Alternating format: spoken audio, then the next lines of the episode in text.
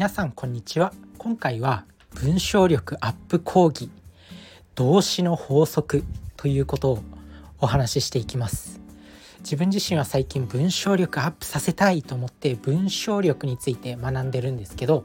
まあ、昨日のね発信も見ていただけると聞いていただけると分かるんですけど、まあ、昨日は目的ファーストの法則って言って、まあ、何か誰かに相手を誰かに何かを伝える時目的から伝えた方がいいよっていうことを説明させていただきました。まあ、そんな中で文章ね文章力を高めることは仕事において、まあ、成果を出すこととイコールの関係になるんですよね。まあ、それは何でかっていうと、まあ、ビジネスマンって、まあ、メール書いたりとか会議の資料作成したりとか、まあ、なんだかんだ文章書くんですよ。だからビジネスマンって、まあ、ライターって名乗ってなくても全員全員こうアマチュアのライターみたいな感じなんですよね。なので、まあ、文章力を高めておくことが重要だよということで、まあ、文章力についてお話ししてるんですけど、まあ、今日は動詞の法則ですね。でこの動詞の法則っていうのは、まあ、動詞ありますよね。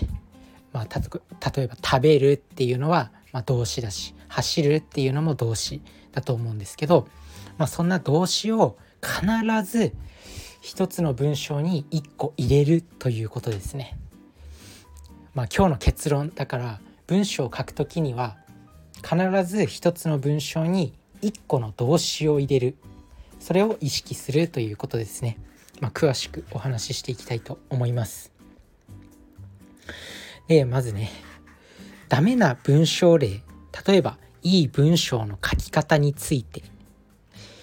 組織会組織改革ミーティングについてとかっていう文章が、まあ、あったとします。なんかのこう会議のタイトルであったり、まあ、自分が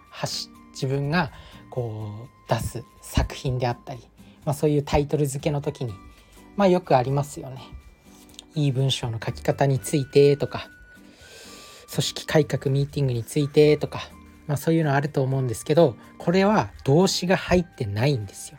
だからこれ一見問題なさそうに思えるんですけどね動詞がないからなんかこう何を最終的に何をするのかっていうのがよく分からなく曖昧になってるんですよね。いい文章の書き方についてってあるんですけど、まあ、いい文章の書き方紹介してくれるんだとは思うんですけど、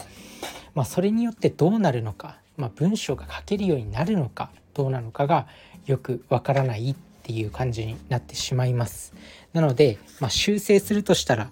例えばいい文章の書き方をご紹介しますとか組織改革の進捗を共有ご相談しますとか、まあ、そんな感じで何をするのかっていうのを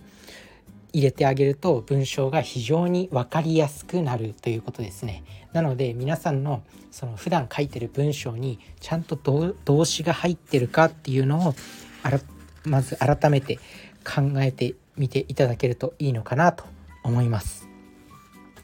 まあ、そんな感じで文章一つの文章に必ず動詞を入れるっていうことが分かりやすい文章を書くコツだよということなので是非意識してみてください。で昨日ね説明した目的ファーストの法則と一緒にすると、まあ、これがよりコンボで強い力を発揮します。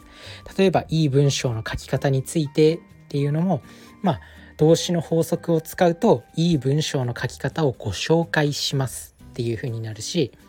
それをさらにね目的ファーストの法則も組み合わせるとご紹介いい文章の書き方についてっていう風になってまあね動詞イコール結論の次に、まあ、おまけの文章っていう感じになるんですよ。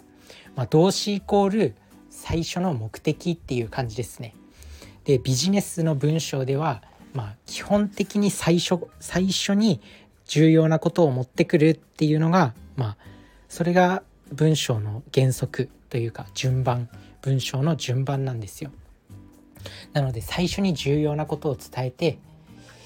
それを後に後から補足の文章を足していくっていうのが、まあ、基本的な文章の構造っていうのを押さえておくとみんな分かりやすい文章を書けるようになると思います。是非意識してみてください。